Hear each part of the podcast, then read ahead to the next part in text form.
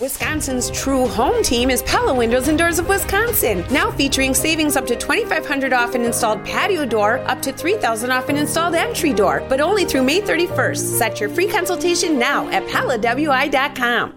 Live from the Annex Wealth Management Studios, this is the Jeff Wagner Show. The AccuNet Mortgage Talk and Text line is open now. Give us a call at 855 616 1620. And now, WTMJ's Jeff Wagner. Good afternoon, Wisconsin. Welcome to the show. Okay, these stories are related to the first story that we're going to talk about. Fox 6. Milwaukee car thieves target brewery district. Um, car thieves are targeting Hyundai's, Hyundai's and Kias in downtown Milwaukee. They are doing it in broad daylight. A woman in the brewery district caught the whole thing on video. The car was stolen in less than two minutes at 11 a.m.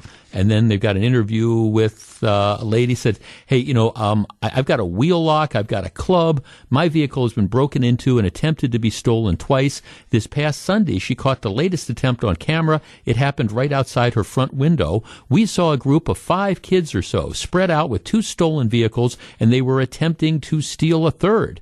Um, she says she called the police, and before she knew it, her neighbor's car was gone. It was like probably two minutes by the time they got in the car, got it started, and were on their way. The woman whose car got stolen did not want to go on camera. The woman who did says she feels for her and wants to get the word out. There's only so much we can do, but if people can take recordings, get pictures of their faces, maybe it could just help. So again, we're, we're talking about how if you live or visit downtown, really it, it just any time of the day or night, you're a potential victim for violence, but you're also, you know, it, it, two minutes, two minutes, and the car is absolutely gone as we're on pace to have another um, tens of th- uh, thousands and thousands of cars stolen. They average what about 20 to 25 car thefts a day. A lot of it's done by juveniles, and nobody really has a plan to, to deal with that at all. So you've got that going on. Here's the story in the local newspaper. Police say gunmen from vehicle shot at officers before driving off. An arrest was made after police say a man in a car fired shots at several officers before driving off on Wednesday. It's the second time in a little over a week that Milwaukee police were fired upon. Shortly after 9 p.m. Wednesday, multiple officers were following up on a missing person investigation in the 3000 block of West Brown Street in the Midtown neighborhood of Milwaukee's North Side. Someone from inside a vehicle then fired multiple rounds towards the officers before fleeing.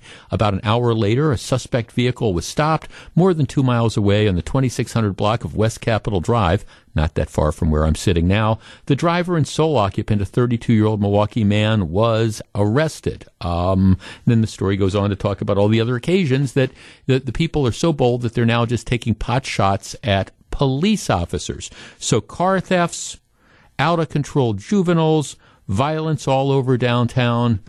We start off with the latest proposal that's out, and I, I don't mean to be a wet blanket on, on this, but I, I do find myself wondering what what are people thinking? And, and, and what is the chance that this is going to succeed? So the breaking news today is that there is an announcement of a new project that's being considered for 6th and Michigan in, in downtown.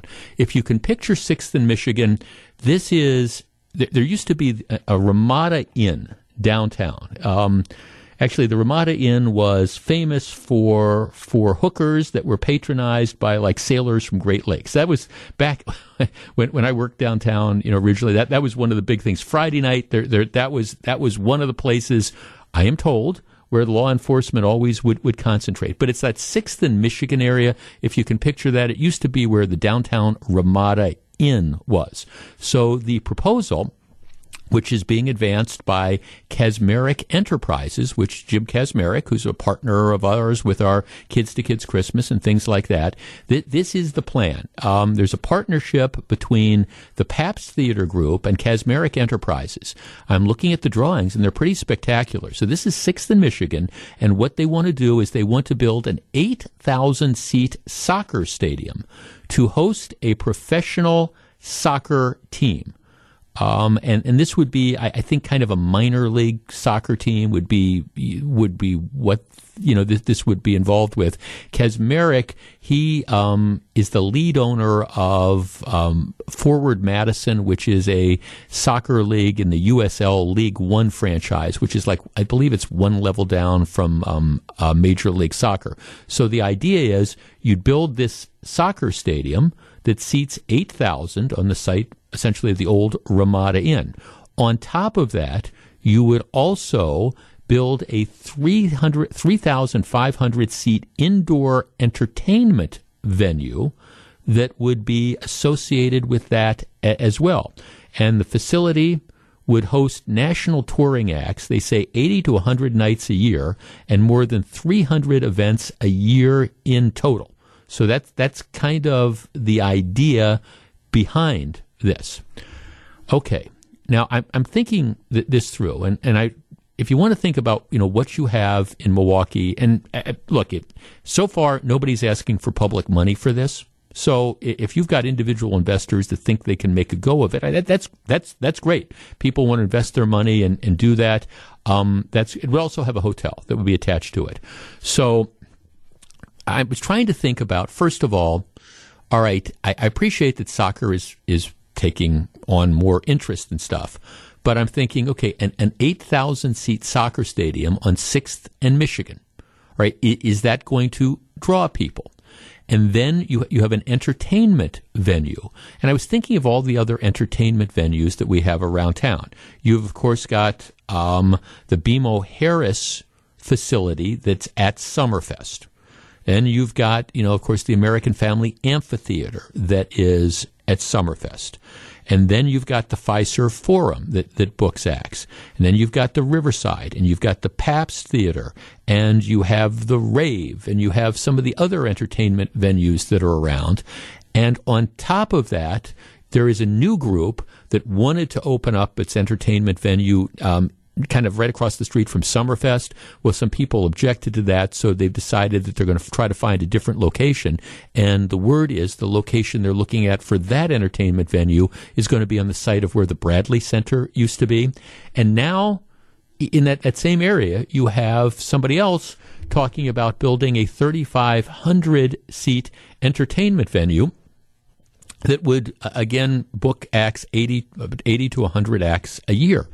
Um, oh, I, I, forgot the Milwaukee Theater, which is also part of the Pabst Group. Interestingly, the Milwaukee Theater, which used to be the Milwaukee Auditorium, I was just I was kind of looking at their schedule. It, has been let, us face it, it's been a white elephant since it was built, and I'm looking at the bookings that they have, the entertainment bookings that they have between now and the end of the year, and I'm on their website now, and they've got June 2nd, Smokey Robinson is coming to town. June 19th, they've got uh, a group called Banda MS. Uh, then let's see.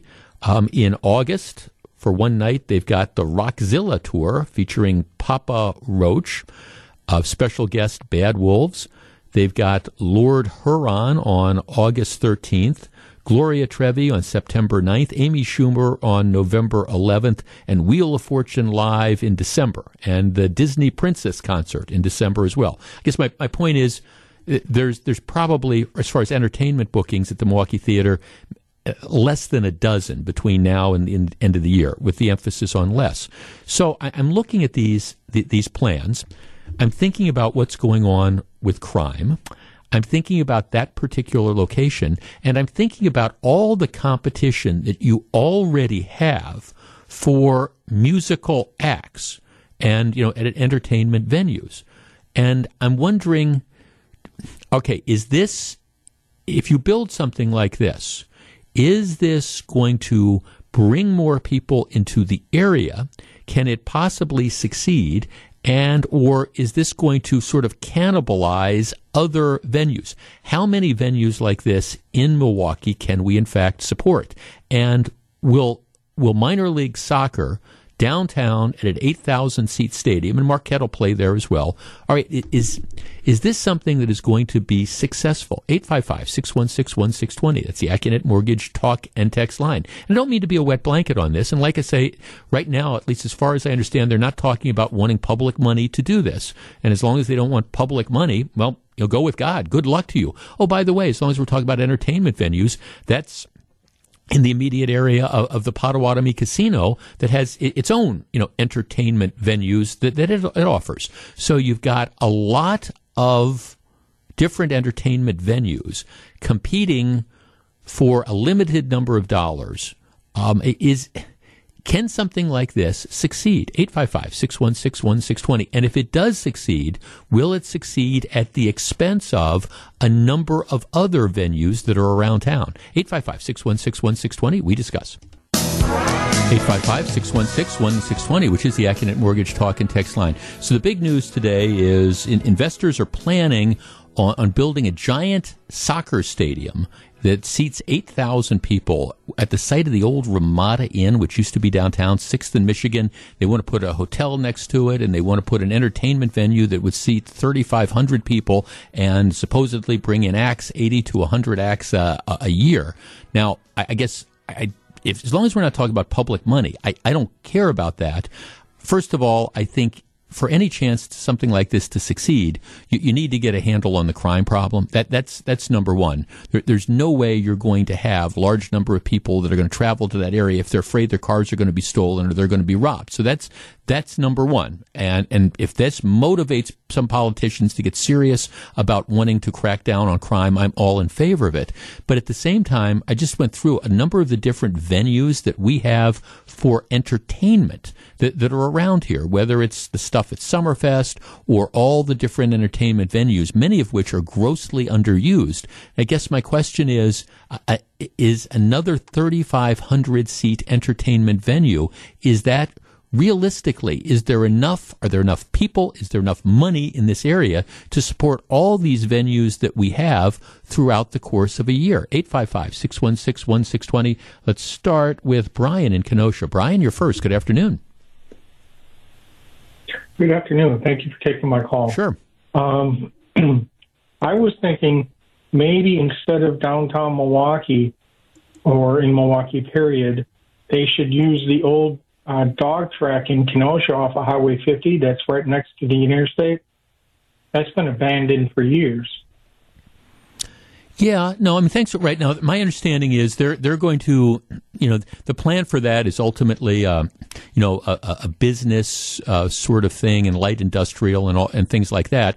But I, I would imagine the the owners, what what they want is the if if you build that down in Kenosha, you're you're you're really expecting people to travel a long way. They're they're anticipating the fact that this is going to help with a renaissance in, in downtown. And if it works, I, I think it's it's absolutely great. But I just don't think I just don't think that there's enough people out in this area that can support those type of, of venues. And and again, my, my evidence is I, I think you can argue that we're overbuilt now when it comes to entertainment venues. And of course, you've got the folks that now are looking at putting a separate entertainment venue um, in the area where the, the Bradley Center used to be. You've got all this stuff now, and, and most of this is underutilized. So, and I, am a free market guy. And if you build something like this, especially if you're not talking about an investment of public funds in it, and it, it's new and bright and shiny, and it drives other places out of business, okay, that, that's great. But at the same time, the question becomes do you really need something like this? And is there really a demand for an 8,000 seat soccer stadium on 6th and Michigan? Let's talk to Art downtown. Art, you're in WTMJ. Yeah, hey Jeff. I think the the location is obviously it's important, right? And I like the downtown, but I think what they've been missing for years and years and years is if you would have taken the Summerfest grounds at the north end where they have that kind of uh, grassy area there at the north end. They've mm-hmm. since built the uh, couple things down at that, that side. But what you do is you build the stadium there, a two tier that looks out over the lake. And what you do is you partner with the festivals because every one of these ethnic festivals, what is what do they have in common? They love soccer, right? They all mm-hmm. love soccer. So you bring in your first division teams for uh, from Italy for the Italian Fest. You got your Mexican teams. Obviously, the Mexican's going to be very important because of the uh, proximity to the south side. But if you're going to build a stadium, partner with those festivals so you're going to give a real boost to the festivals, and you're also going to be able to attract people for concerts. I mean, mm-hmm. think about it. You had the Marcus Amphitheater at one end, you have this 8,000 seat stadium two tiered that looks out over the lake at the other end. Be great for fireworks. The parking's already built in mm-hmm. across the street. They got the uh, the parking right there, and so I mean it's been a no brainer for years and years that this is where if they wanted to have a soccer stadium, that's where it should be. Thanks for the call. You know, the, I mean, well, part of the problem is there there was this other rival entertainment group that wanted to build not a soccer stadium, but they wanted to build an entertainment venue south of Summerfest, and um, not not right on the lake, but south of Summerfest, right across from like those big parking lots that Summerfest have. I thought it was a great idea, and what what happened is you had some of the competitors including some of the people I believe that, that might have been responsible for this, you know, they they riled up folks in the neighborhood, and so ultimately they threw up these roadblocks. And I think the, the developers were looking at you know a several year legal battle that they just decided they didn't want to fight, so they pulled out of that. So now you're not going to get the development here, and they're looking at, at the Bradley Center, uh, at the location of the Bradley Center. Now again, I'm a free market guy, and especially if we're not talking about government money, people want to come in and, and spend millions and millions of dollars developing this stuff on the assumption that it's going to work, that that's fine. Now, if you're asking for the taxpayers to kick in, that's to me a much different question. But nobody seems to be asking these questions about is there really demand for this sort of stuff? And particularly, I mean, I, I don't I don't know about minor league soccer, and I, I, don't know that there's going to be enough demand that you're going to get, you know, reliably that you're going to get 2,000 or 3,000 people, much less 8,000 people that are going to go and attend these games.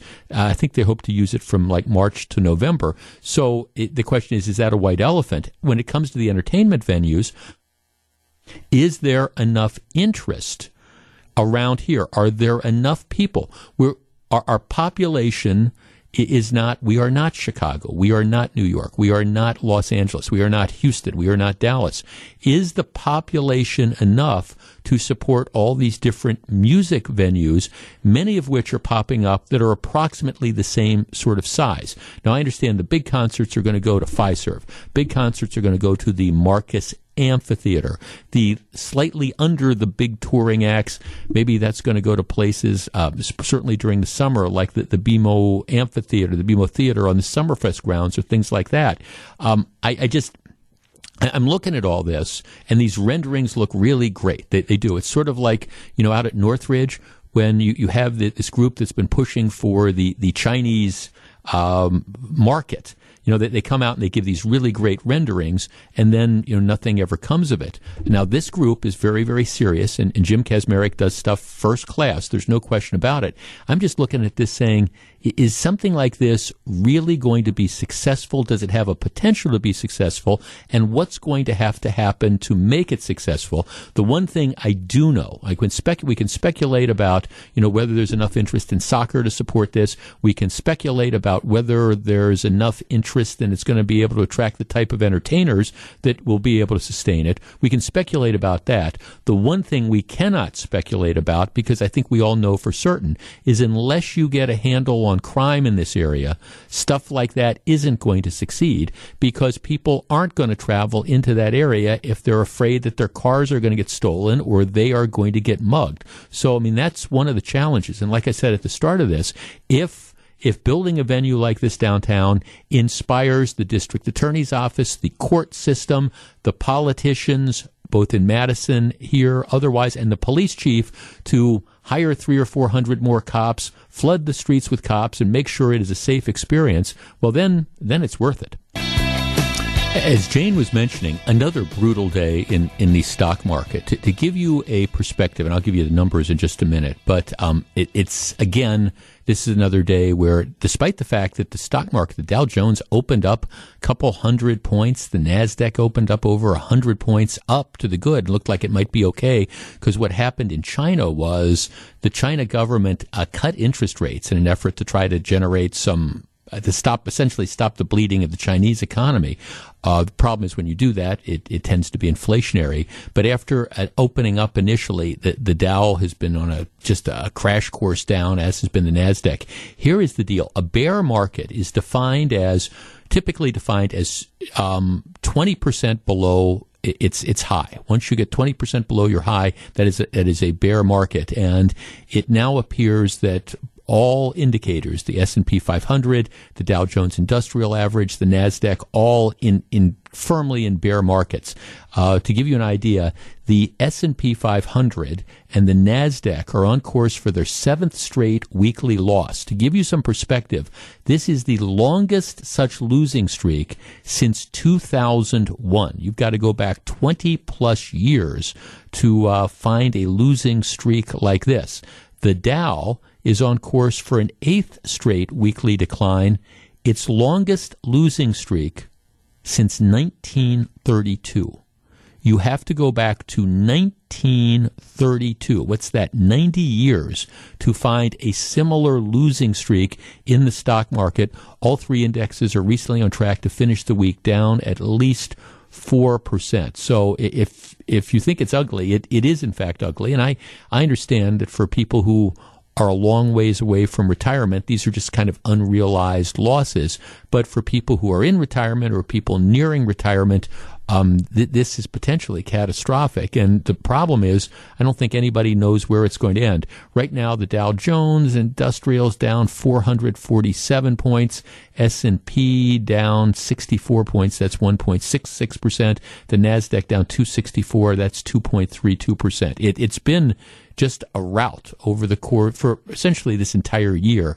But you're starting to talk about historic losing streaks, just historic losing streaks. Like I say, you got to go back to 1932 to find eight weeks in a row where the Dow Jones Industrial Average went down. And uh, certainly nobody in Washington seems to have an idea as to how to turn this around. All right. We've been talking a lot since last week about the violence that occurred downtown, the problems on Water Street, the problems near the Deer District, and the, the overall problem that you have when large groups of people congregate in a particular area. The vast majority of those people are good people. They have no intention of doing anything other than having fun. But we all know that there is a certain segment of the community that's walking around, they're carrying guns, they've got no They've got no compulsion, uh, no sense of uh, uh, impulse control at all, and they're willing to pretty much do, you know, whatever it takes on a given moment's notice. Now, to give you an idea, though, about at least part of the thing that I, that I think the message is starting to get out, maybe a little bit. After years of setting ridiculously low bail for dangerous people, you know, we, we've all seen this. Here, you know, we've got somebody that's a multiple felon that's accused of a crime of violence. Let's turn him loose on $2,000 bail, and then they go and they commit another crime. It is interesting because I think the court system is finally starting to feel pressure from the general public and to wilt a little bit under the scrutiny that they're getting. Court commissioners are, are hired by the judges to do things like setting bail, and that's where a lot of the problems start. They court commissioners, for whatever reason, decide, okay, we don't want to hold people, we want to set ridiculously low bails, and then we're going to hope that they don't commit crimes. Interestingly, that some of the the people who were involved in some of the shooting incidents um, near Water and Highland that injured 17 people. They made their initial court appearance yesterday. My prediction is if this had happened two years ago, my guess is all three of these guys, and I, if you follow me on Twitter, I've got a link to the story. Um, my Twitter is at Jeff Wagner 620. But all three of these guys, if this had happened maybe even a year ago, my guess is they would have all been released on $2,500 bail. Okay? Well, now I think some of the court commissioners are starting to feel the pressure. All three of these men who were charged in connection with the, the shootings that broke out off of Water Street on Friday night all three of them have cash bail set at $1 million. $1 million. Now, the defense attorneys, there, I think they're just all stunned. I mean, what, what do you mean you're setting bail for a million dollars? That's just absolutely ridiculous. I think the court commissioners have finally, I think, are starting to recognize that the public is just absolutely sick of allowing dangerous people to be turned loose on bail only to go out and commit more crimes. So now we're starting to get significant bail. So that's the good news. Good news is there's at least, I think, some pressure going on. Three of these guys for a million dollars bail, which probably means that they will be staying as guests of Milwaukee County until their trial comes up. And that also means that at least for as to these three guys, that the streets will be a little bit safer. But getting these three guys off the streets doesn't necessarily mean that there's not another 300 who are willing to do the same thing. One of the ideas that is being kicked around is to essentially mark boundaries of the entertain of an entertainment district and and you can figure out what those boundaries would be i don't know maybe maybe water street from I I don't know Wisconsin Avenue North or Water Street from you know fi- figure out what street you want to to pick uh, State Street North or whatever where, wherever you want to say okay this is the start of the entertainment district.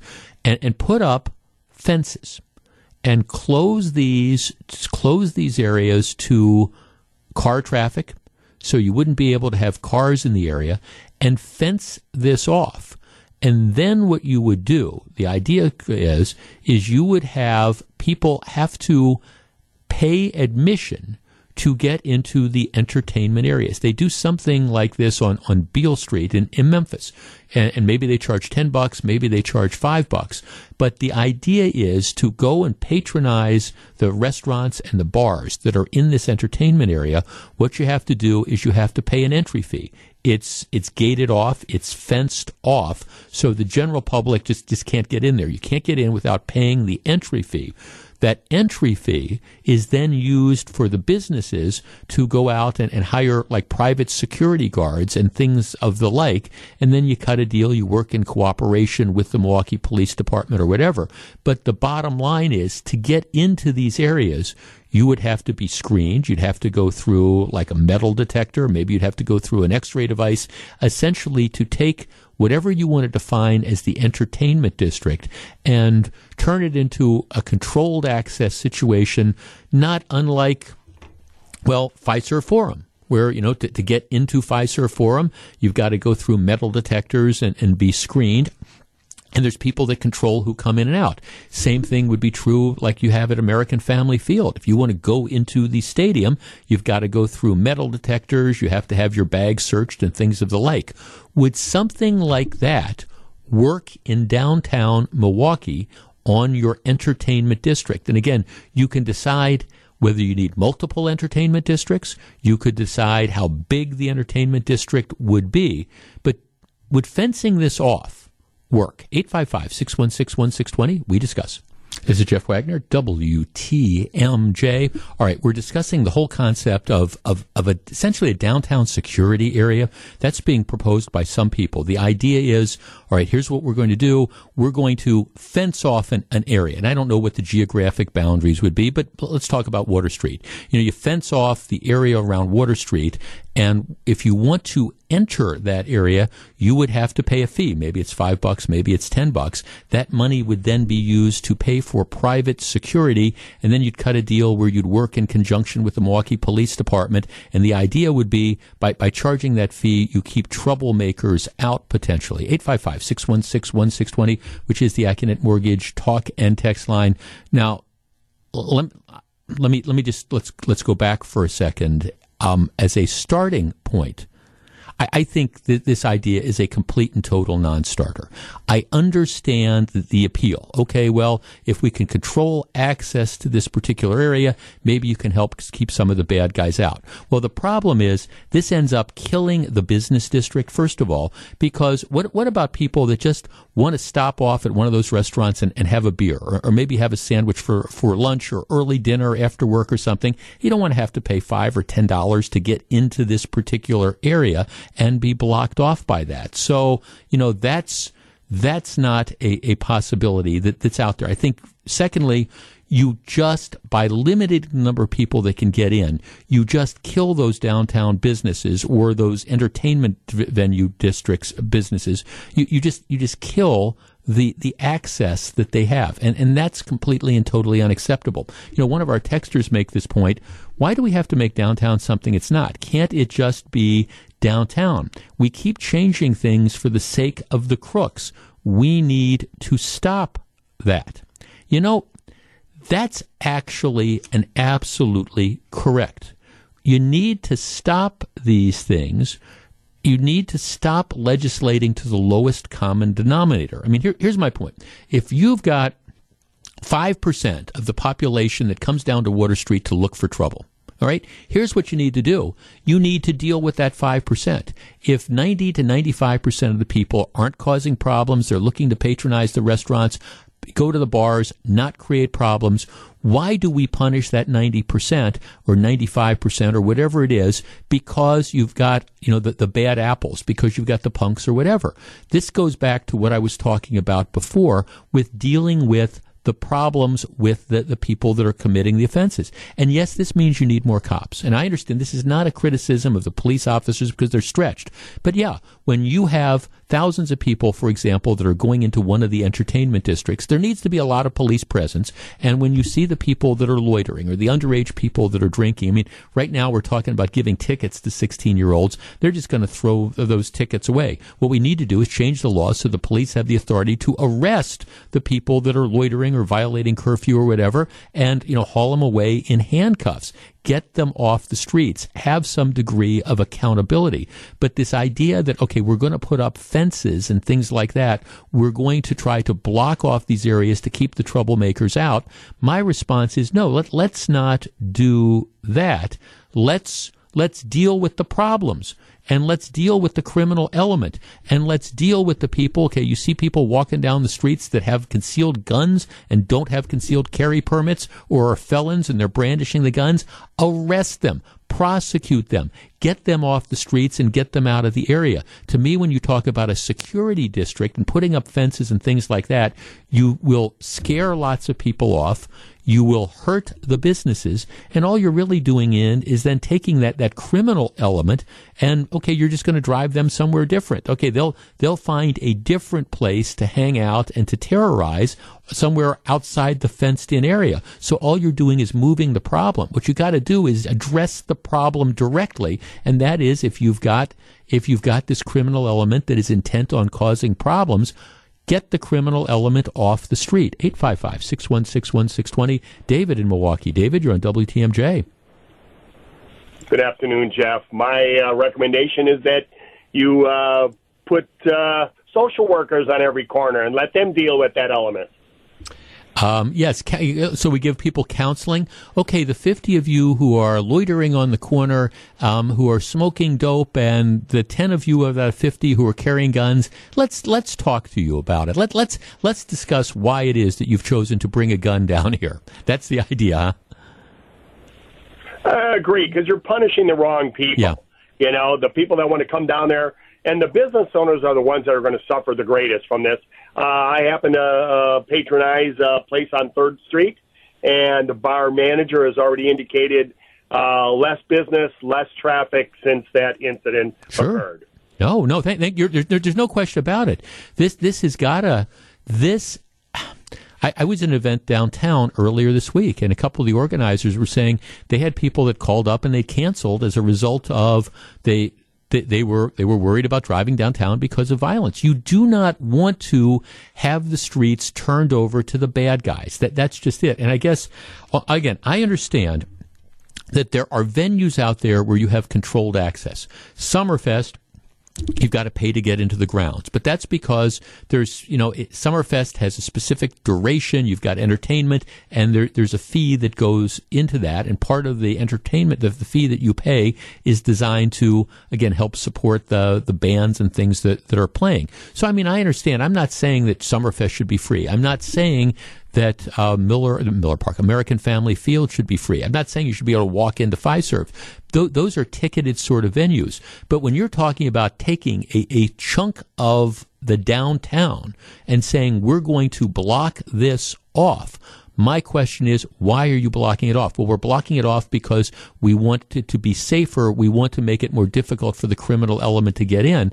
My response is, no, you're really punishing the law abiding citizens. Let's stop doing that. Let's just be more aggressive in dealing with the criminal element. Um, that's it. Jeff, why should I have to pay additional fees when I've always paid ta- well, already paid taxes for those sidewalks and the streets? They are public property. Hire more police police officers, um, and be more visible downtown. You punish monetarily law abiding citizens when there needs to be a crackdown on those that do cause the trouble. They don't get a warning. They're knowing they're breaking the law, so arrest them, put them in jail for a night or two, make them pay heavy fines, make them do community service work, make them clean up around the downtown area. It's time to um, start dealing with people who think they can do anything regardless of what the laws are. I'm absolutely against fencing off any area of downtown. I paid for the privilege when I paid my taxes to be anywhere I want to walk downtown in public areas. To which I would say, Amen. Live from the Annex Wealth Management Studios, this is the Jeff Wagner Show. And now, WTMJ's Jeff Wagner. Good afternoon, Wisconsin. Welcome back to the program.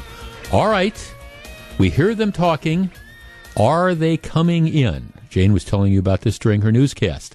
The Milwaukee Health Department today has recommended that residents return to masking as Milwaukee County has moved into the high level of COVID 19 community spread, according to the U.S. Center for Disease Control and Prevention. The mask advisory, now that's the key word, it is an advisory, it is not a mask mandate.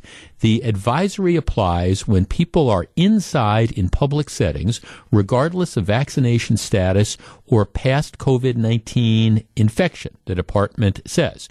It applies to anyone older than two years old who is not prevented from wearing a mask for medical reasons. Um, masks such as KN95s and N95 respirators offer additional layers of protection, but the department said any mask that is worn consistently and snugly is better than no mask at all.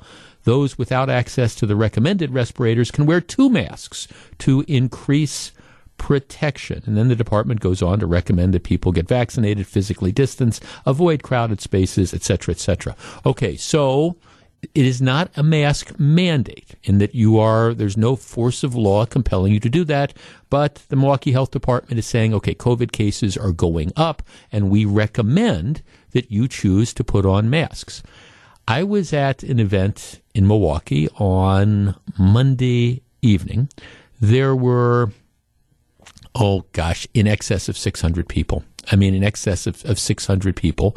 Masks were not mandatory, and not a single person at the event that I was at wore, wore a mask. Not a single person. I'm trying to think, maybe there were, I'm trying to think if anybody on the wait staff wore a mask, and I, I can't, I don't recall it. I guess I'm not saying for sure nobody did, but if, if you saw somebody wear a mask, it would have been, it would have been less than 1%. So um, now, this was admittedly before the advisory was issued, but you know, the COVID numbers have been uh, going up. They go up, they go down. So now the health department is saying, hey, if you're inside in Milwaukee or Milwaukee County, what we want you to do is we want you to put a mask on. We think you should.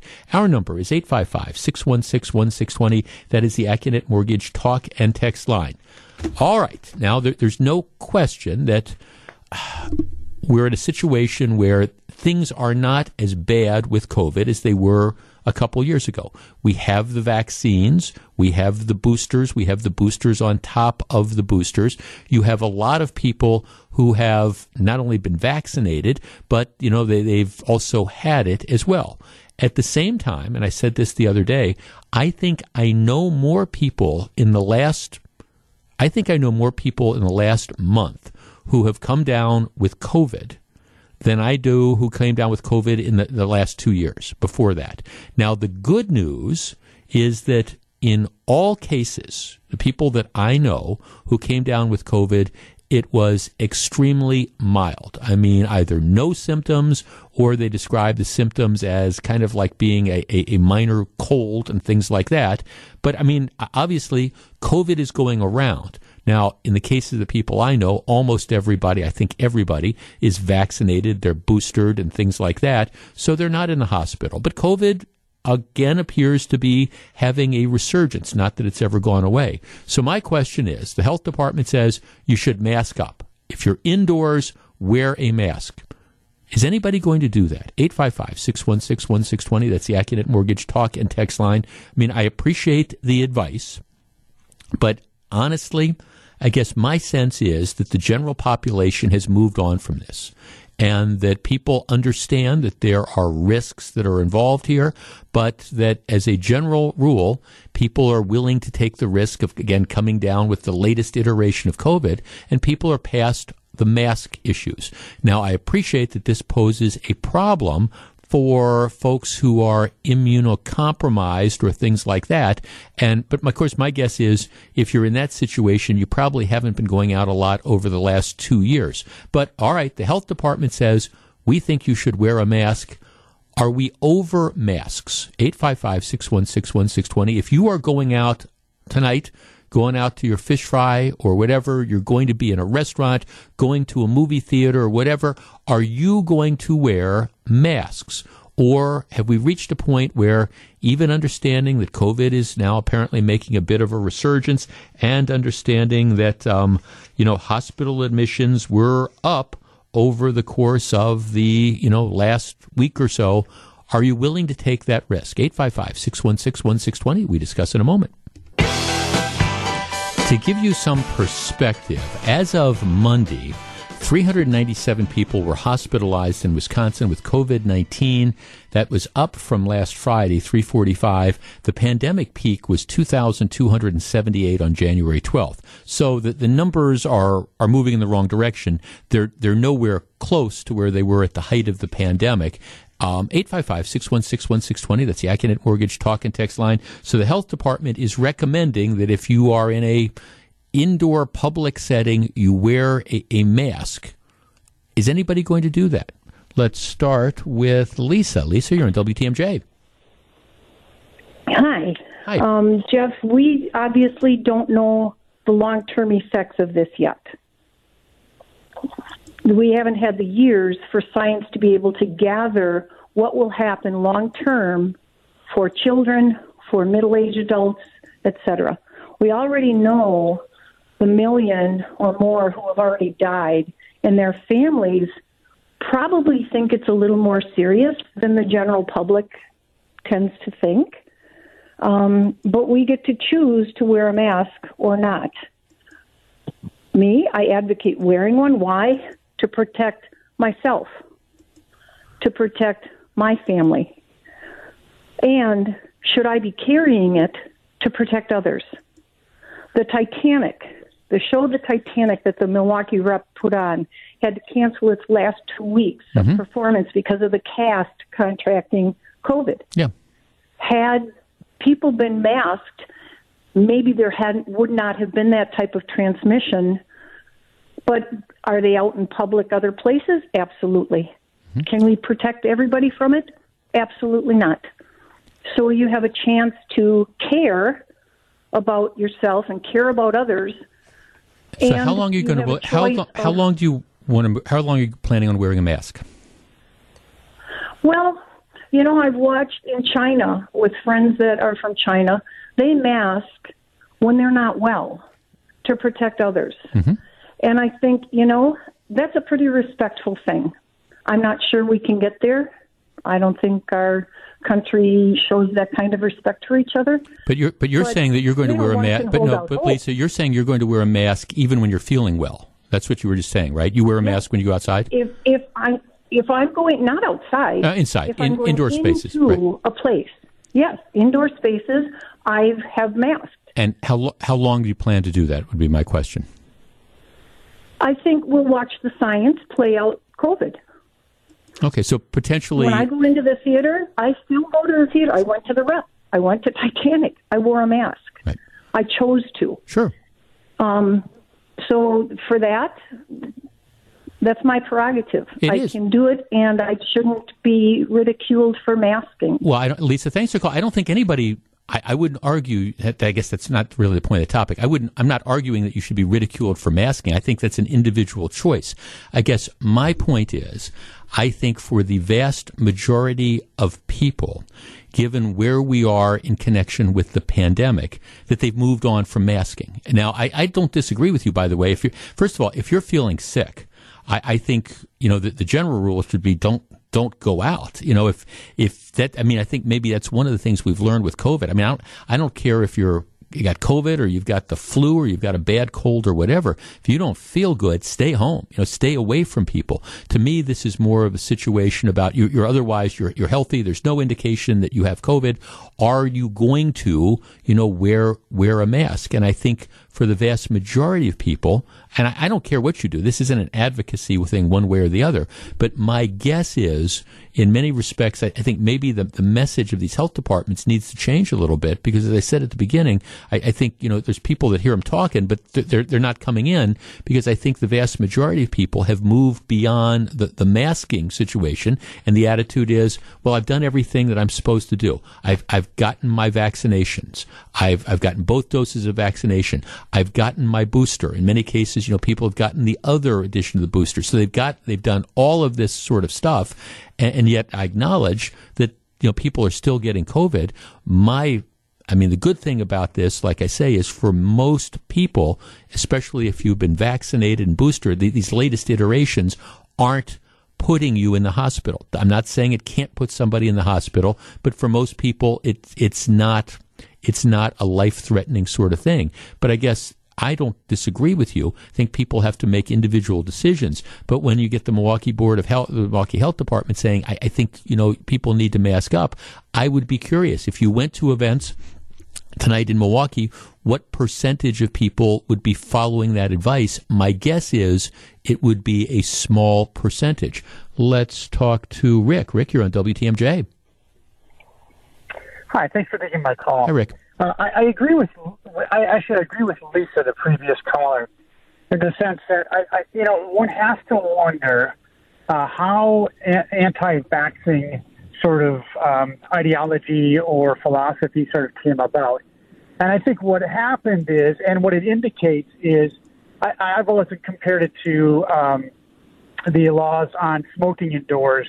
Uh, we prohibited that for the for the safety of others uh, the laws on drunken driving. We prohibited that for the safety of others.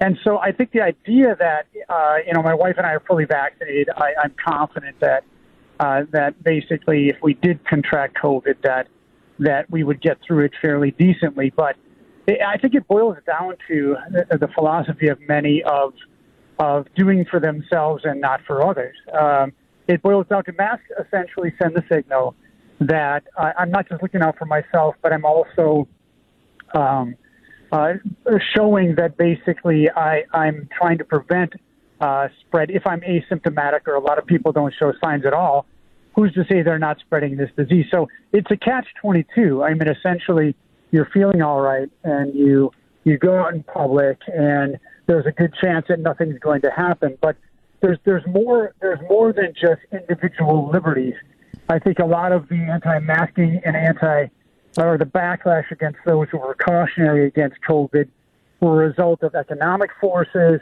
Uh, they were a result of.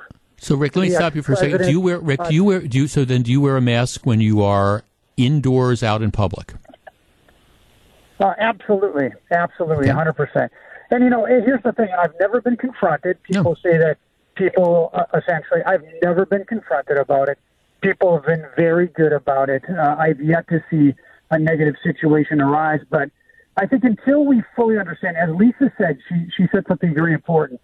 We don't know about um, the long term effects of COVID nineteen. We don't know that yet, and so even people who they say now long haulers traditionally showed very little signs or, or negative uh, effects of COVID nineteen. In other words, very they were very mild cases, and yet they perpetually have symptoms. Mm-hmm. We know that it affects vital organs at times. So mm-hmm. it's just too early. I mean, the okay. hindsight's always twenty twenty. Okay, Rick, thanks for the call. I, I, I, appreciate. it. I mean, I'm going to cut you off, but I, I, get the idea, and and I think, and I said this at the beginning, two years ago. I, think there is going to be a percentage of the population that always wears masks mo- moving forward.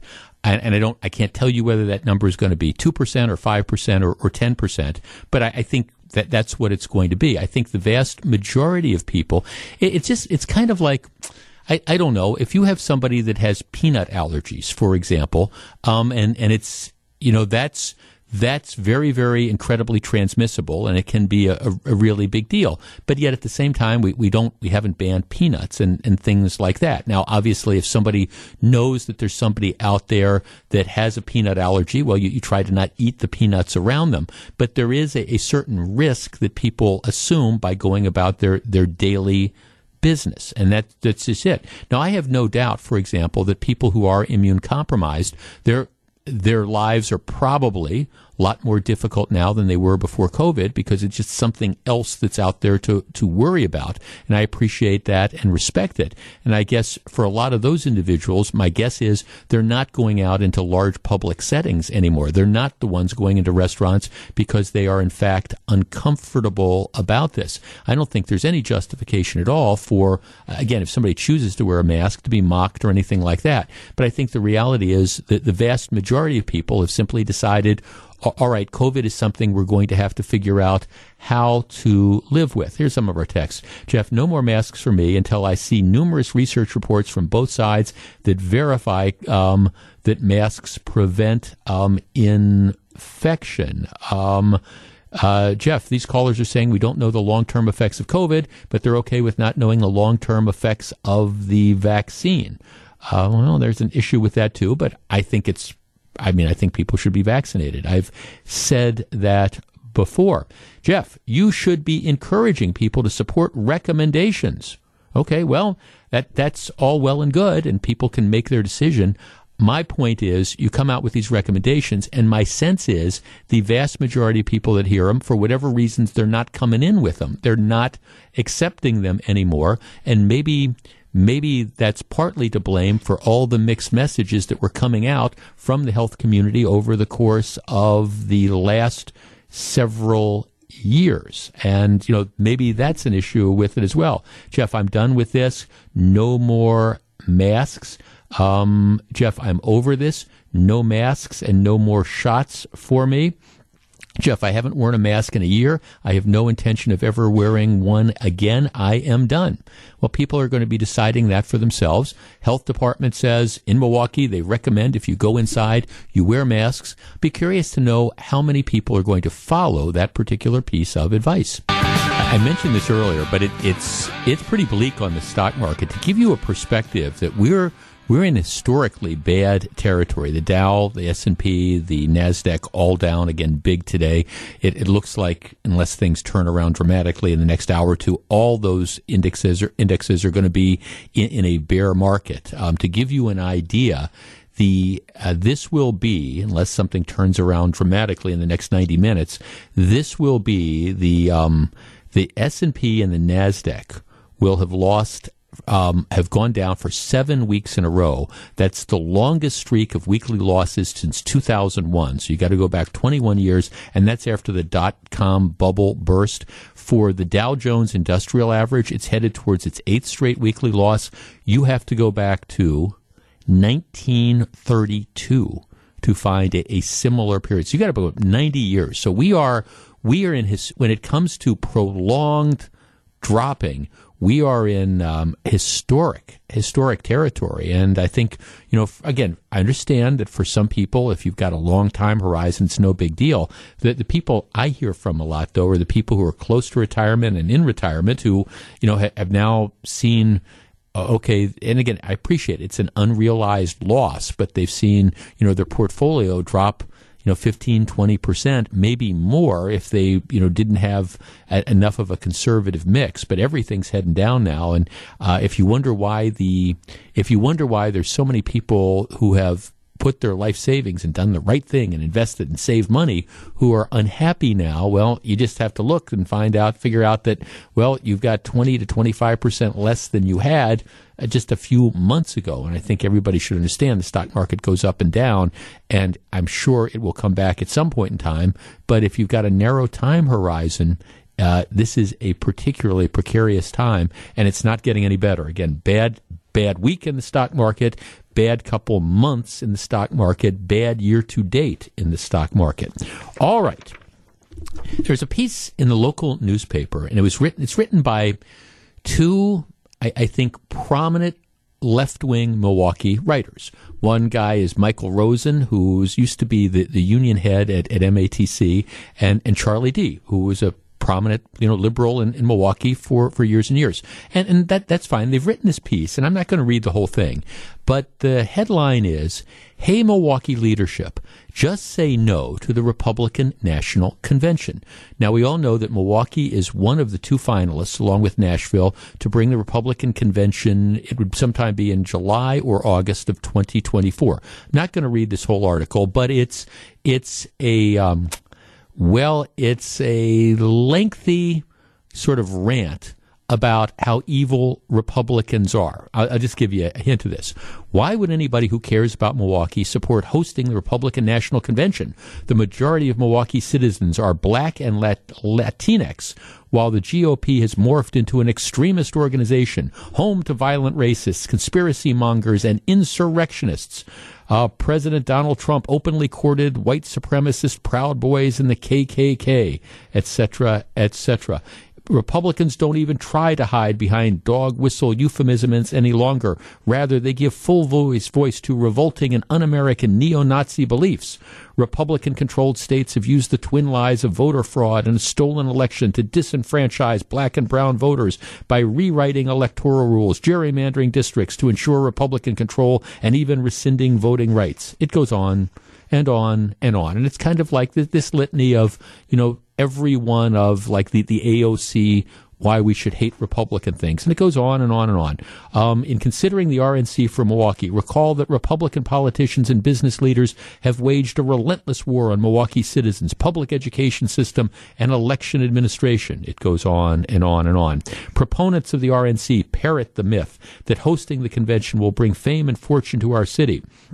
However, actual economic benefits to host cities have been negligible. Um, and it goes on and on and on to talk about that.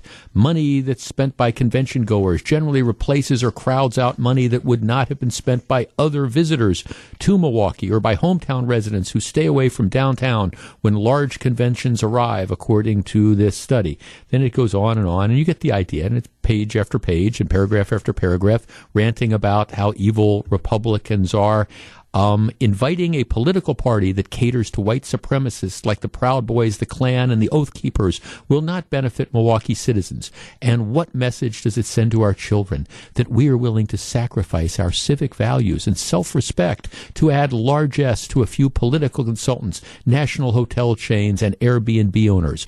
Milwaukee should just say no to the Republican National Convention. Authoritarians and white supremacists are not welcome here. It's time to put the people of the city and our commitment to middle class jobs, equality, and democracy first. Okay, and I didn't read the whole thing, but but you get the idea behind it. Now, of course, city leaders are, are very into trying to bring the Republican National Convention to Milwaukee. Uh, the idea and the estimates are that about 50,000 people would come into town. Organizers claim a $200 million economic boost. Whether it actually turns out to be all of that is, is of course, an open question. Our number, 855-616-1620. That's the Accunet Mortgage Talk and Text line. Okay, the angry left is saying to city leaders, you don't want the Republican National Convention here. Republicans are evil. They are racist. We don't want them here. Yes, they'd bring a bunch of money, but that really wouldn't benefit the city because people would be coming and staying at all those hotels anyways. And so it's actually, it's not more money. It's just a different kind of money. So we don't want those evil racist Republicans here. Our number is 855-616-1620. That is the Accunet Mortgage Talk and Text line. I think it's it's very much up in the air whether the RNC is coming here, and I think Milwaukee's problems with crime are not helping that. Nevertheless, I think it would be incredible, an incredible boost to the city to have a major convention that comes here. And this idea of saying, well, you know, we, we don't think it would really be that much of an economic boon. Now, I don't know if it's 200 million bucks, but the reality is you're going to fill up hotels. You're going to fill up restaurants for the better part of a week. You're going to fill up bars. You're going to have all the rental car business, all that sort of stuff that, uh, you know, what you want to do. That's what you want from having a, a major convention that's been brought into your city. That's one of the reasons I thought we were spending all this money to try to expand the Milwaukee the convention center downtown, the Wisconsin Convention Center, because we want to attract large conventions. So I guess the question is are Republicans just so evil and racist that their money is no good? 855 616 1620. What do you think? I think, and it, I, it's it's difficult. I know what I'm about to say is is a is a big statement because trust me, I read a lot of things during the course of the week. I think this is one of the most stupid, irrational, knee jerk things that I have seen, if not ever, certainly seen in a long time. I did not object. Matter of fact, I was thrilled that the Democratic National Convention was scheduled to come here in 2020, not my side of the aisle. All sorts of policy issues with a number of the people that would have been here and taken a part in that. But you know what? It would have been great for the city of Milwaukee to have people there spending money. I at least am open enough to acknowledge that, even though, like I say, it's not my side of the aisle. For people who have taken the position that they're evil, we don't want them, I think that's crazy. 855 616 1620, we discuss. 855 616 1620. That's the Accunet Mortgage Talk and Text line. Now, look, I, I know that there are, are some on the angry left who, who feel this way I guess I was just kind of struck that you've got, you know, two people who are willing to put their names behind this thing that appears in the local newspaper. We don't want the Republicans. Republicans are evil. Republicans are racist. Republicans are white supremacists. How dare we let them come in the city? Don't you realize the Republicans have declared war on the city of Milwaukee for years and years?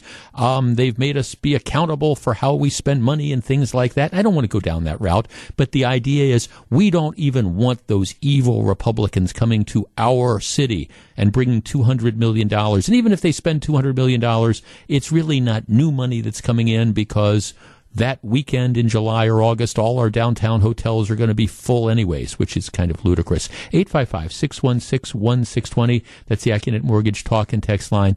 As I said at the beginning, I, I just, this sort of hatred, and, and that's what it is, is just absolutely beyond me. And I understand you see it on, on the right and the left. But this sort of hatred and this sort of stereotyping and this sort of angry lashing out really gets us nowhere. And I appreciate that there's stuff on the right to do it, but th- this is the left's version of that. When they announced the DNC was coming here in 2020, that's not my side of the aisle. And, and candidly, I thought, oh my gosh, can you imagine some of the left wing wackos that are going to be given like speaking times and some of the stuff that's going to be there? But that's okay. That, that's fine. This is a free country. That's great. And I thought from the perspective of this community, be absolutely great to have that event here because if nothing else, it would bring a, a huge financial benefit the, the city would be featured on TV. It would be a good thing. So even though it's not my side of the aisle, 100% in favor of it. Sorry it didn't work out that way because of COVID. But this idea that, oh, we hate those Republicans. Those Republicans are so evil. We don't want them coming here. Really? Let's start with Mike in Illinois. Mike, you're on WTMJ. Good afternoon, Jeff. Thanks for taking my call. Sure. Yeah, you use the word ludicrous. It's absolutely ludicrous, but not only that, it's dangerous and it's false. It would be uh, similar to if um, when the Democratic National Convention came in 2020, there were people saying, "Oh, we can't have them because they support racist groups like Black Lives Matter." It's ludicrous, and it's not helpful to the city in more ways than one, specifically financially. And um, I just can't believe someone would actually come out publicly and say that. It's well, beyond me as well. And thanks for calling, Mike. Well, I mean, I, I think, I mean, there there are, are, in certain circles. I mean, again, feeding sort of the left wing hate machine. That, that that's what this is out there, and it's sort of every stereotypical thing. And all those Republicans that are coming here, you know, they're nothing but racists and they're white supremacists and all these things, and and we don't want their money. And this is what the Republican Party is all about. It's an extremist organization. Okay, okay, that's I I mean, I understand that's the viewpoint that some people have and they're entitled to have that. I hope I hope that that's the view of, of a fringe number of people, of, of the kind of left wing angry extremists that are out there.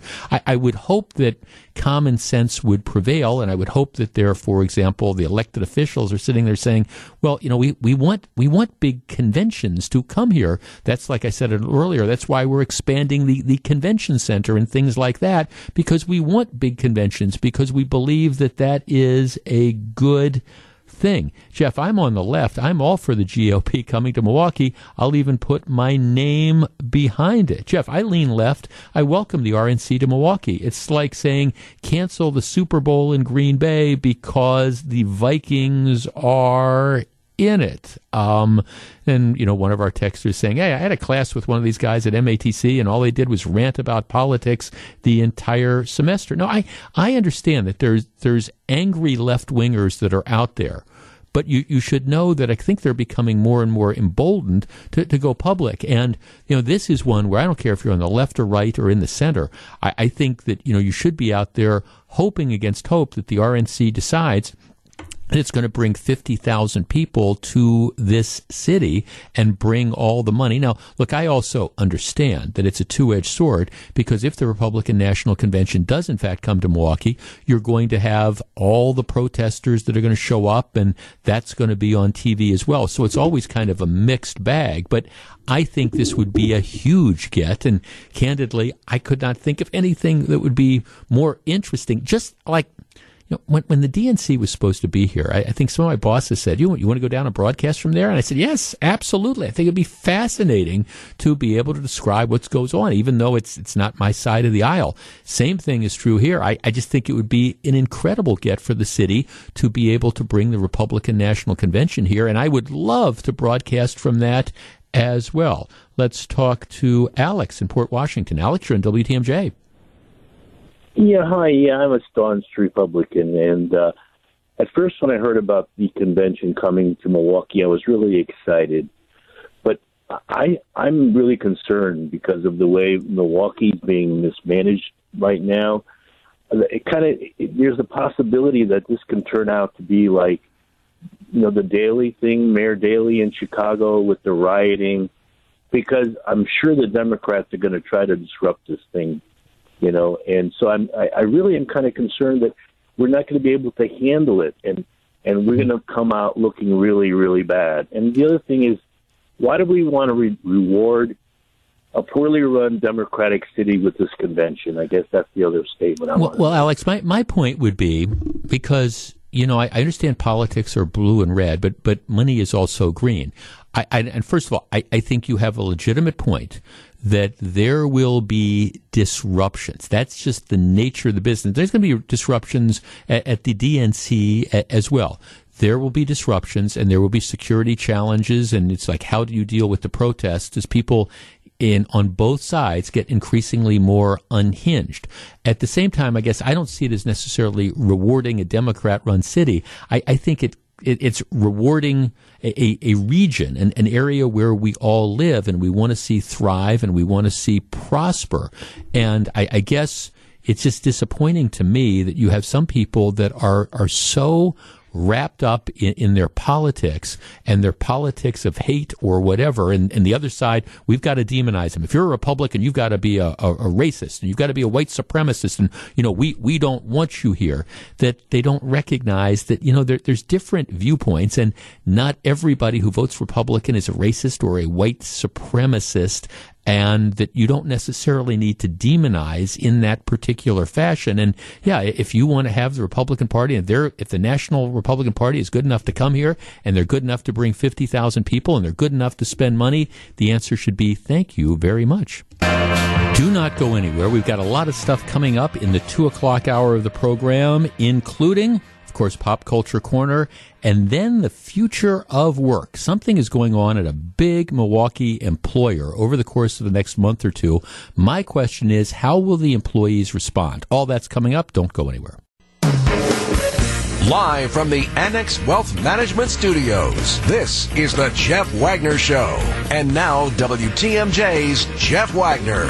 Good afternoon, Wisconsin. Welcome back to the program. If you follow me on Twitter, it's at Jeff Wagner 620. I actually sent out a a, link to this this rant that appears in the local newspaper from a couple prominent members of Milwaukee's left saying hey, the city of Milwaukee should not be encouraged. We don't want to bring those evil racist Republicans to Milwaukee. You know, we get very little benefit from it. I guess my comment was if anybody had any doubts about how some on the left view Republicans, this should put the matter to rest. It is unfortunate to me that if Milwaukee loses out on the RNC, there will be some people who will be celebrating hey, we just turned our back on $200 million, but we showed those Republicans a thing or two. We said we didn't want them in Milwaukee. Kind of a, a disappointing and, at least in my opinion, short sighted attitude. But if you want to see the story, I got a link to it. It's at Jeff Wagner 620. All right. In March of 2020, the world changed in many respects. The pandemic broke, and first of all, we had you know government that came in and ordered lots of businesses shut down. We're still seeing the effects of, of that. And you had a number of private employers who, on their own, without having to be ordered by Tony Evers. There are a number of private businesses who decided, for whatever reasons, they were going to change the way that they did business. And one of those ways is that they began allowing people to work remotely. The, the basic idea I think uh, for a, a, lot of like, for example, downtown office buildings was you have to come down and you have to you have to come to downtown. You have to come into the office. You have to work from nine to five, and then you can go home. And what we found over the course of the last couple years is, first of all, there's some businesses that they still need people in there. But for a lot of businesses, they found that they were able to function as well and, and maybe even better by allowing people to, to work from home. Now, that's not a universal thing. One of the things we also found is that for the majority of workers, I think they, they enjoyed having the option to work from home. Certainly not everybody, but they enjoyed being able to work from home. Well, I, I, understand that the COVID numbers go up and down, but the, the pandemic, at least the height of the pandemic, is definitely over. And a number of companies have been going through the process of trying to say, where do we go from here? Because we, we know people can work from home. We would like them in the office, but at the same time, you know, we, we recognize that employees want to work from home and want to enjoy themselves and want to be able to have that flexibility of not having to get up and not having to, you know, have the expense of driving in and not having to have the expense of trying to find a place to park and not having to uh, wear, you know, office clothes and things of, of the like. So employers have been like balancing out this new paradigm that's out there where you have a number of people who've decided, like I say, that they want to, they want to be able to work from, from home. So how do you balance that? Well, Northwestern Mutual, which is of course if not the area's largest employer, one of the largest employers in the area. They um, just invested a ton of money in, in building a, a, new facility in downtown Milwaukee, which is absolutely spectacular. They've also got a, a campus in suburban Franklin. And Northwestern Mutual has essentially allowed their employees, in many cases, to, to work from home they announced a couple months ago that they're going to phase in their their return to work environment. And I think they have about 6,000 employees. And as of last March, they had brought 3,000 back.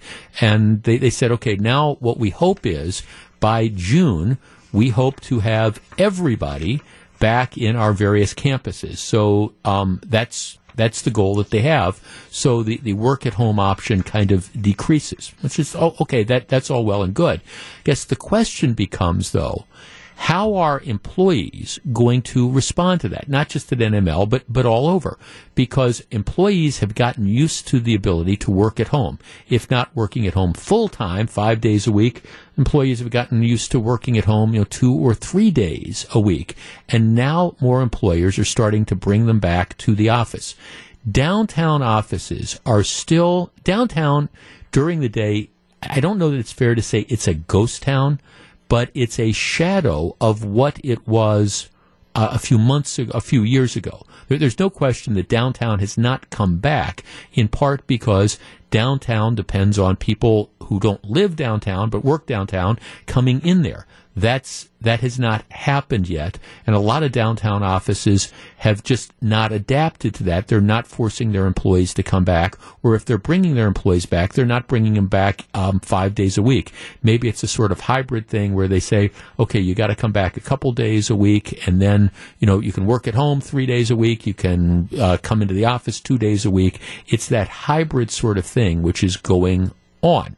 So NM Northwestern Mutual is now in the process of saying, okay, we're we're trying to bring everybody back, and I suspect that that's going to be a bit of a culture shock for you know the se- several thousand employees who've gotten used to working at home and gotten used to. I don't know how that helps out maybe a little bit with like childcare responsibilities and pets and things of the like. Our number is 855-616-1620. That is the Accunet Mortgage talk and text line. See, I think to me, this is one of the most interesting things moving forward, given the fact that it, from the perspective of employers, it's it's def employees. It's a seller's market. You know, there's not enough people for whatever reasons to fill the jobs that are out there. And one of the things I think that is, I think, a prime consideration for people in deciding where they want to work is whether or not there is that work at home option. Now, I know for some industries that just doesn't work. I, I get it. I understand. If you're an air conditioning repair person, well, you, you can't work at home. You have to be out on the road. I, I understand that. If you're in retail, and your job is as a cashier or a stocker of shelves or something, I get it. You, you've got to go into work. But there's all sorts of jobs where people have been able to work at home over the course of the last couple years, and my guess is that they have grown to like it. So, for those of you who have had the option of working at home over the course of the last couple years, working remotely, or maybe you haven't had the option but you want it, how important is this? And if your employer says, okay, here's the deal. You got to be here Monday through Friday. We're going back to the same schedule we had pre pandemic. How will people respond? How will you respond to that? Is it one of those deals where, okay, this was a nice thing. I'm glad it lasted as long as it did. Now I'm going to get used to getting up in the morning and putting on my coat and tie and going into work. Or is it going to be, you know, what I do, I can do from home. And if my current employer doesn't want to let me do it, maybe I can find some other employer who will. 855-616-1620. That's the Accunet Mortgage talk and text line. I think moving forward that this, this desire to work at home, not for everybody, but for at least a decent chunk of the workforce, I think it's, it's real. And I think it's going to be something that employers are going to have to figure out how to deal with. 855 616 1620. We discuss. This is going to be an interesting conversation. Here's a couple texts before we go to the calls. Jeff, people are leaving my company for remote jobs. You can't argue with them for getting more flexibility and ultimately a better work life balance. My company allows Fridays at home, but will not go 100% remote, and it's going to continue to lose quality people in a tight job market. Times have changed, and employers need to keep up or lose out on retaining that uh, recruiting new talent. Jeff, um, I'm already considering looking for a new job closer to home or from home. I my boyfriend works in a call center. Let, us Charlie, can we turn down the, the background music there, please? Um, Jeff, I think working from home is for the privileged. Well, I don't know exactly what that means exactly. The privilege might be if if again from an employer's an employee perspective, right now it's a seller's market, and if there's all sorts of different choices, and you have people who feel strongly about wanting to work a- at home, well, all right, then employers need to figure out a way to adapt. Jeff, I think employers need to wait until gas prices go down. I know people who have to drive 20 to 30 miles or more to work, and they are thankful right now that they can save all that money. Well, that's a, that is a factor that's there. Jeff, employees that do not go into the office will be the first ones let go when the next economic downturn forces companies to reduce staff. Maybe. 855-616-1620, which is the Accunet Mortgage talk and text line. Let's start with Mike in Pewaukee. Mike, you're on WTMJ. Hey, hello. Hi. See, uh, so I've got a comment. Um, employers have been hiring people uh, far away from the office. They could be hiring people in a different state because they can work remote, and or people have been taking jobs that maybe are oh, maybe a couple hours some work, so going into the office one day a week is not a problem. Right. But if employers, you know, change that and want them to come into the office on a daily basis, that's going to affect um, a lot of uh, those uh, th- those situations.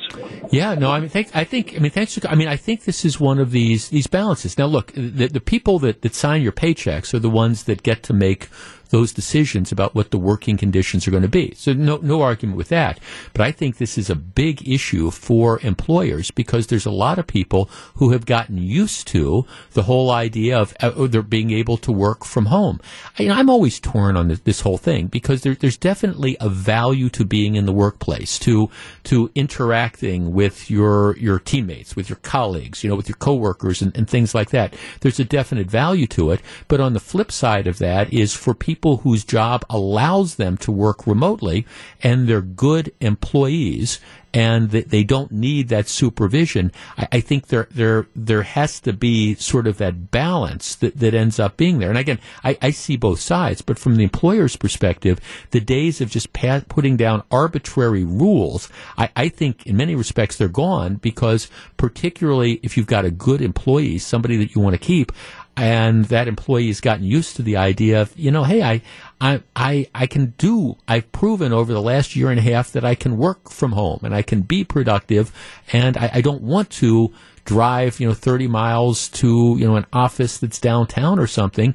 And if you're not willing, Mr. Employer, to let me do it, well, then I've got employers B and C and D who would love to have somebody like me. I, I think that that's going to be the challenge moving forward. And it's one of the reasons why I think the, for, for not all jobs, but for many jobs, the, the five day a week got to be into the office. I, I think that that's just a thing of the past. Sam in East Troy. Sam, you're on WTMJ.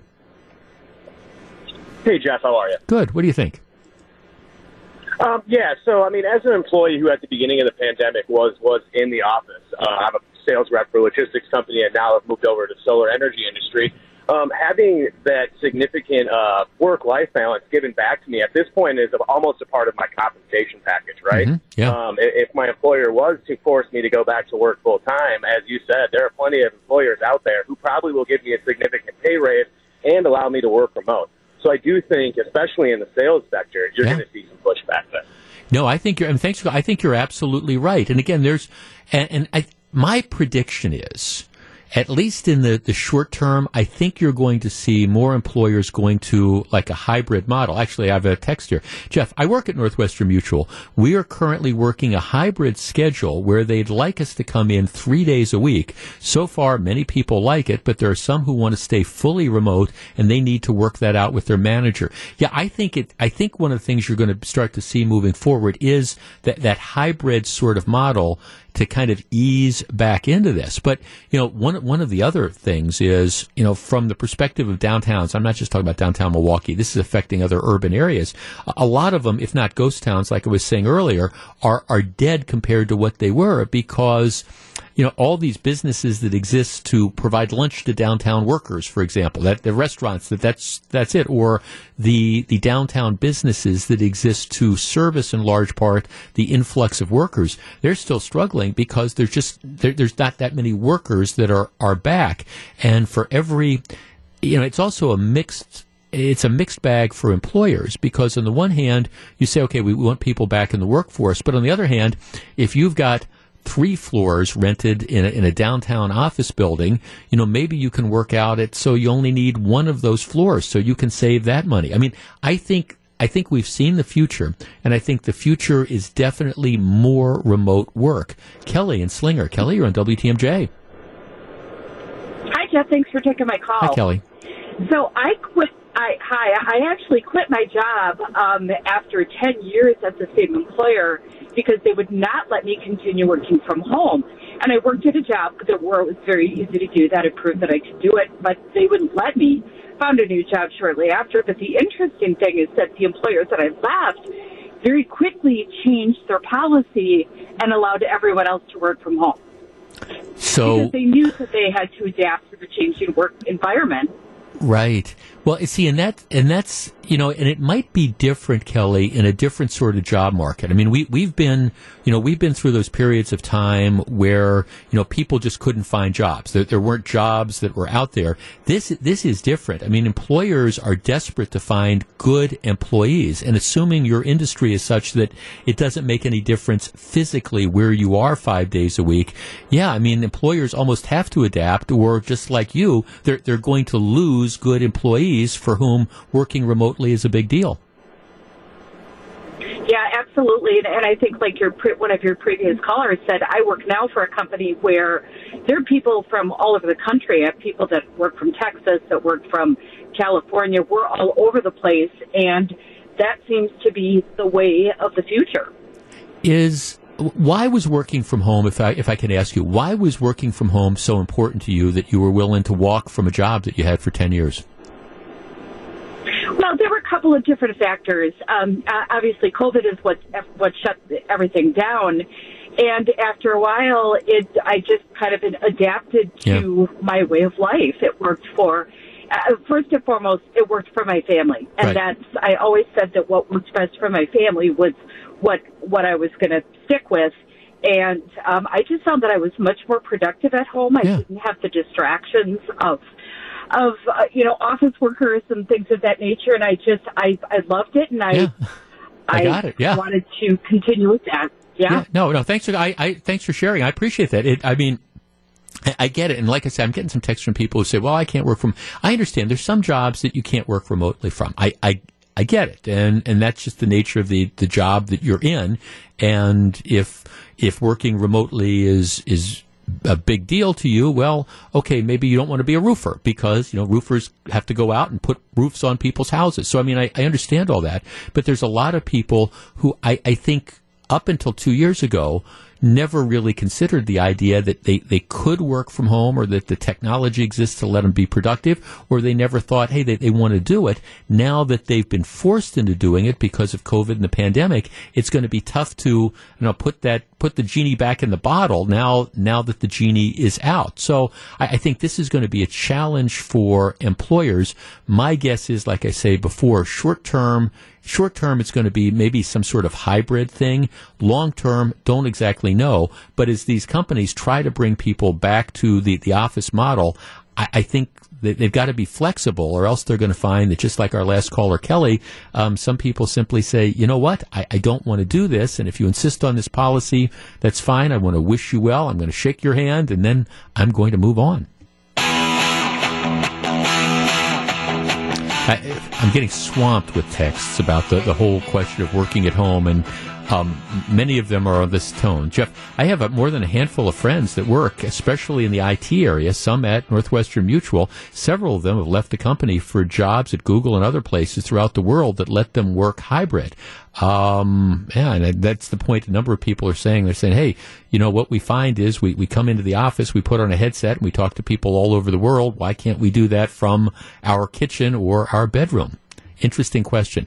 It's time now for Jeff Wagner's Pop Culture Corner. Put aside the heavy lifting and call the AccuNet Mortgage Talk and Text line 855-616-1620. And now, here is Jeff Wagner. It's Pop Culture Corner time, brought to you by delicious frozen pizzas made right here in Wisconsin for over 55 years. Palermo's is Wisconsin's hometown pizza. All right, for Pop Culture Corner this week and every week, we also have a Palermo's prize package to give away. Try saying that three times fast. One participant, one caller is going to get a certificate for a couple free Palermo's pizzas, Palermo's pizza pizza cutter, some freezer bags, and all sorts of other stuff as well. All right, like the big voice guy says, this is the point in the week where we put aside the heavy lifting and we stop talking about politics and the war in Ukraine and what's going on in the economy and all that, and we try to have a little bit of fun. Sometimes we talk about sports, sometimes music, sometimes TV, sometimes movies, sometimes travel. Today, the pop culture corner topic comes from the world of food. Okay, so here, story this week, kind of unfortunate. Marty's Pizza, which has been an institution, it's been on Bluemound Road for 65 years. Okay, Business started in 1957, changed owners in 1980. The the location, the, the thing with Marty's Pizza, if you ever had it, it's it's rectangular. They, they serve it in a rectangle. It's actually it, it is very very good, no question about it. They announced that today is going to be the last day for the Marty's Pizza in Brookfield. They've got a Delafield location. They're going to continue to keep open, and the reason they're closing is because they said they just can't get enough help. That's that's it. Can't find enough employees to continue operating. They said they tried to offer competitive wages, but they just can't get enough staff, and so they're they're throwing in the towel, which is you know it, it's too bad. It, it's kind of the reality. But this is something that has been happening to restaurants on a variety of reasons. Uh, I mean, the restaurant industry has always been a challenging industry. You know, uh, there's there's no question. And what's happened is you've had really really hot restaurants that thought that you thought that they'd be there forever, and then public's taste change or whatever, or there's a change in management, whatever, and and they end up closing. Then of course you had the, the pandemic, and that forced a lot of restaurants to close because they couldn't stay open, and they tried to survive with carryout and things like that. Some made it, some haven't, and now now that the pandemic is subsiding and people are starting to go out and dine again, now the problem, like with Marty's Pizza, is that they just can't find enough employees to keep the restaurant open. And you hear that. So lots and lots of restaurants, places that you just absolutely love, places that have been around forever, you're finding that they're gone. So I thought, in recognition of this this institution, and again, their, their restaurant in Delafield is going to stay open, but the one in Brookfield, that's closing, the one on Bluemound Road, in recognition of of that, I thought we'd take a walk in the Wayback Machine here on Pop Culture Corner this week and talk about restaurants, gone but not forgotten. A restaurant that has closed that you really, really, really miss. 855 616 1620. That's the Accunet Mortgage talk and text line. Obviously, going out to dinner is a, is a big deal around here. Maybe it was like the, the local fast food restaurant. Maybe it was a fine dining restaurant. Maybe it was your favorite place to go for Friday fish fries. But gone but not forgotten, a place that has closed that you really, really, really miss. Back with your calls and texts in just a moment. This is Jeff Wagner's Pop Culture Corner. Now back to take your calls. Here's Jeff Wagner. Gone but not forgotten. All right, let's go through some of them before we go to the calls. Wooden Goose, Mequon. Wooden Goose was one of the best places for breakfast around. Lohman Steakhouse in Menomonee Falls. The Pig and Whistle on Capitol Drive. Yeah, that's right across the street from where I'm sitting. Um, people will remember that. Uh, boy, if you grew up and you went, if you went to high school, if you went to Shorewood High School, you hung out at the Pig and Whistle. You went to Nicolet like I did. You hung out at the Milky Way Drive-In, which is now Kopp's on Port Washington Road. Jeff, I miss Etzel's in Germantown. Best fish fry ever. Jeff, I miss Acapulco Restaurant on 6th and National.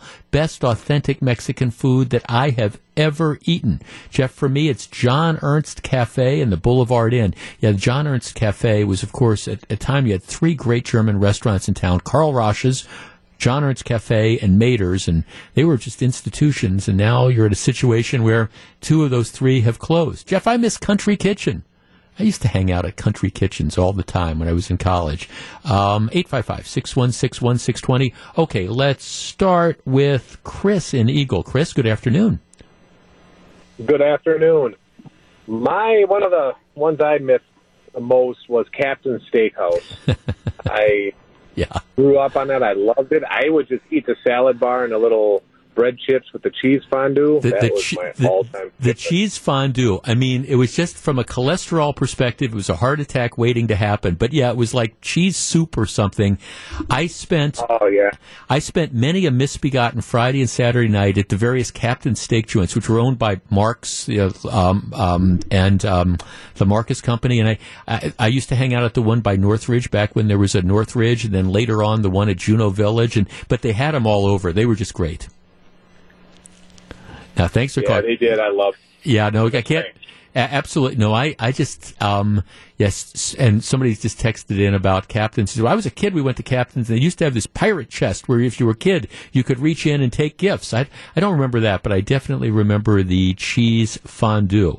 Let's talk to Jonathan in Wauwatosa. Jonathan, you're in WTMJ. Good afternoon.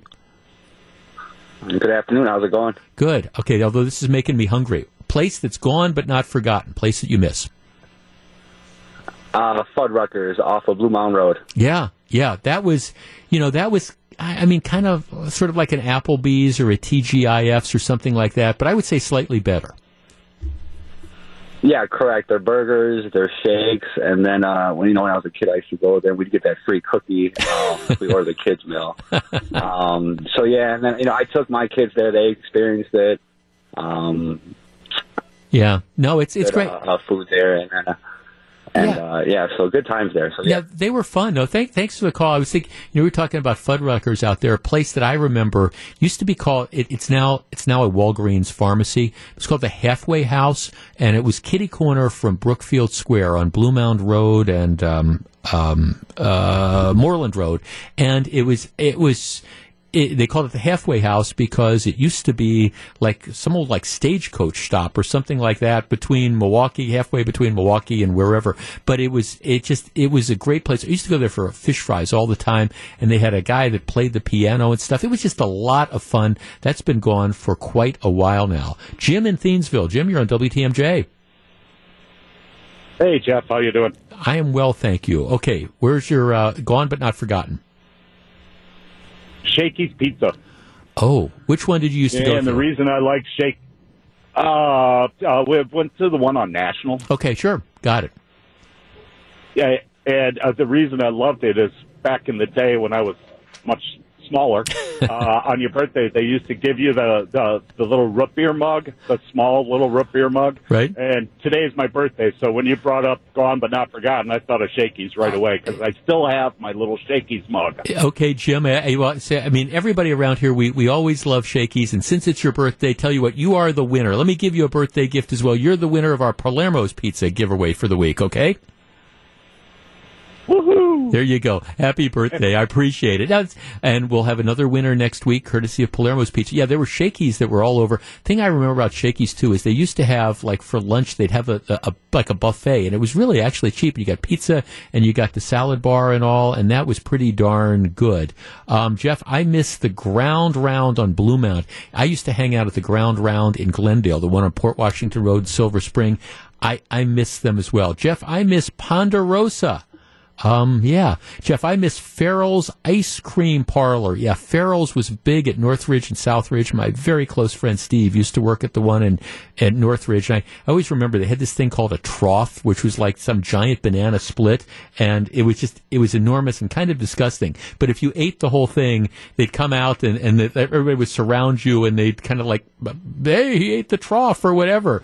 Never ate the trough myself. Jeff, I miss Marc Big Marc's Big Boys. Yeah, I miss them too. You know, there is a Big Boy now out in, in Germantown, and they've got the um, they've got a lot of that stuff. Jeff, I miss Silver Spring House. Yes, if you grew up up in Glendale like I did, you would miss um, you would miss that as well. 855-616-1620. Let's talk to Linda. Linda, you're on WTMJ. Good afternoon.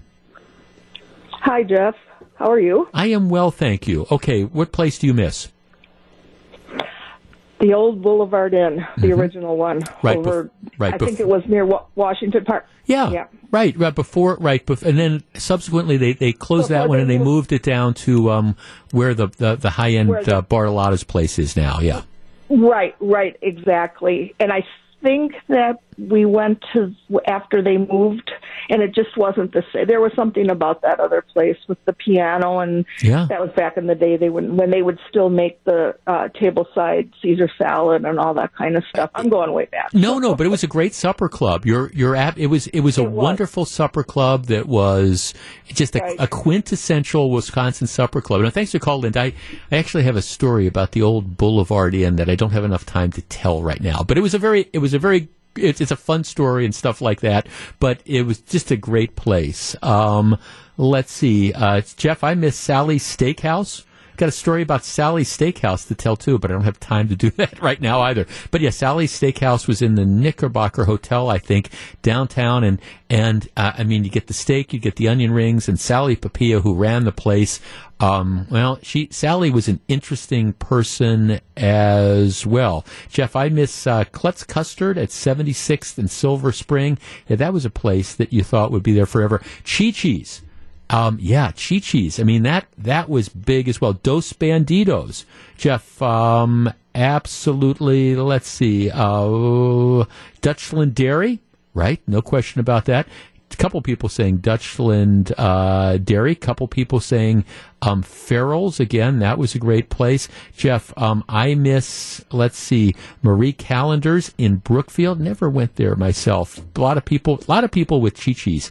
Chi Chi's was just huge. No question about it. Jeff Manning's on 76th Street in Milwaukee. Yeah, we used to go there all the time. The other place that I'd lump in with that is the Pandl's in Bayside. Um, the, the Pandl's in Whitefish Bay is still open, but the Pandl's in Bayside miss that as well. Let's talk to, uh, let's see, Steve in West Allis. Steve, you're on WTMJ. Good afternoon, Jeff. Thanks for taking my call. Hi, Steve. Um, I don't know if you remember this place. It used to be an Italian restaurant over on Farwell called Del Mondo. So I do. The only reason I remember it is um, it, my dad and I. It's just one of those places that, yeah, always took me on a special occasion. Right. Right. And they had the they had the, they had the best. They had the best eggplant strips. Just I still remember them to this day. yeah, no, thanks for. Isn't it funny how there, there's certain things that you just associate with certain uh, with certain restaurants? Maybe I'll try to send out a tweet on this if you follow me at Jeff Wagner six twenty. I, I literally have have hundreds of texts that have been pouring in about people who just remember some of these different restaurants, and we've we've just only uh, really kind of touched the, the, the surface of that. My dad used to hang out at a he used to love a, steak place that was downtown called the Embers. That was on Kilbourn, I think. And my if if if my dad could have eaten there every night, he would have eaten there every, every night. And you know that closed. And it just kind of broke his heart when when that ended up closing. So all right, you know, as you go out to your favorite restaurant tonight or whatever restaurant you're out tonight, just, you know, raise raise your old fashioned glass and, and, toast whatever that restaurant is that you used to love but isn't around anymore. That's it for Pop Culture This Week. Corner of This Week brought to you by Palermo's Pizza.